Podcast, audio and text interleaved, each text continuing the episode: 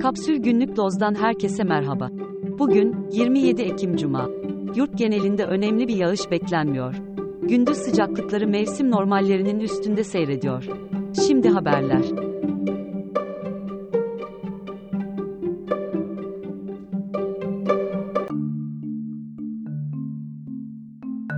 Aydın Güzelhisar Kız Öğrenci Yurdu'nda asansör düşmesi nedeniyle 22 yaşındaki Zeren Ertaş isimli öğrenci hayatını kaybetti.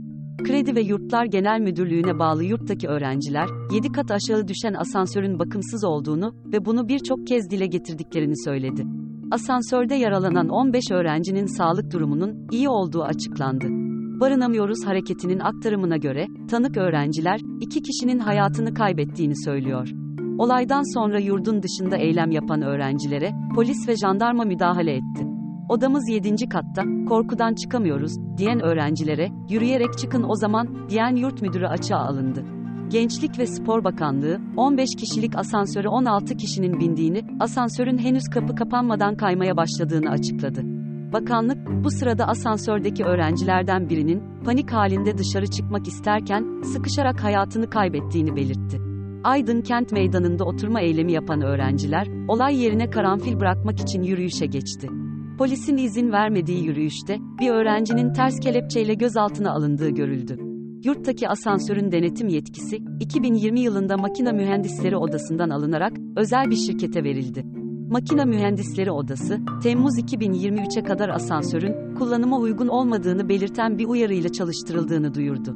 Kentteki Berin Menderes Kız Öğrenci Yurdu'nda kalan bir öğrencinin, yurttaki asansör sorununu, 3 gün önce CİMER'e şikayet ettiği ortaya çıktı. Kara para aklama ve vergi kaçırma iddialarının ardından, tüm mal varlıklarına el konulan Dilan Polat ve eşi Engin Polat'a ait, 15 şirkette arama başlatıldı. Yurt dışı yasağı olan çiftin telefonlarının da incelenmesi bekleniyor. Polat'ın avukatı, gözaltı kararı olmadığını söyledi.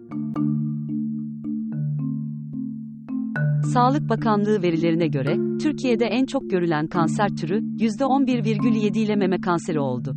Yıllardır ilk sırada yer alan akciğer kanseri, %11,4 ile ikinci, kalın bağırsak kanseri ise, %10 ile üçüncü sırada. Boğaziçi Köprüsü, Cumhuriyet'in 100. yılı etkinlikleri kapsamında, Cuma ve Cumartesi saat 2 ila 7, Pazar ise 16 ila gece 12 arasında çift yönlü trafiğe kapatılacak.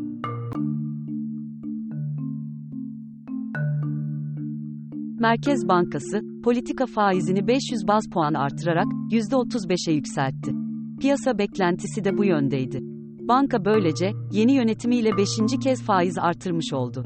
Faiz artırımı karar metninde, dezenflasyonun en kısa sürede tesisi, enflasyon beklentilerinin çıpalanması ve fiyatlama davranışlarındaki bozulmanın kontrol altına alınması için, parasal sıkılaştırma sürecinin devamına vurgu yapıldı.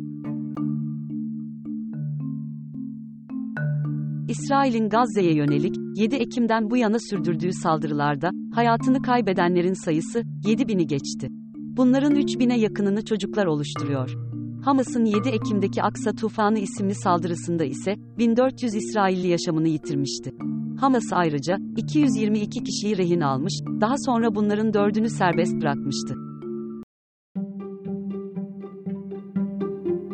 Daha fazlası için kapsül.com.tr adresini ziyaret edebilirsiniz.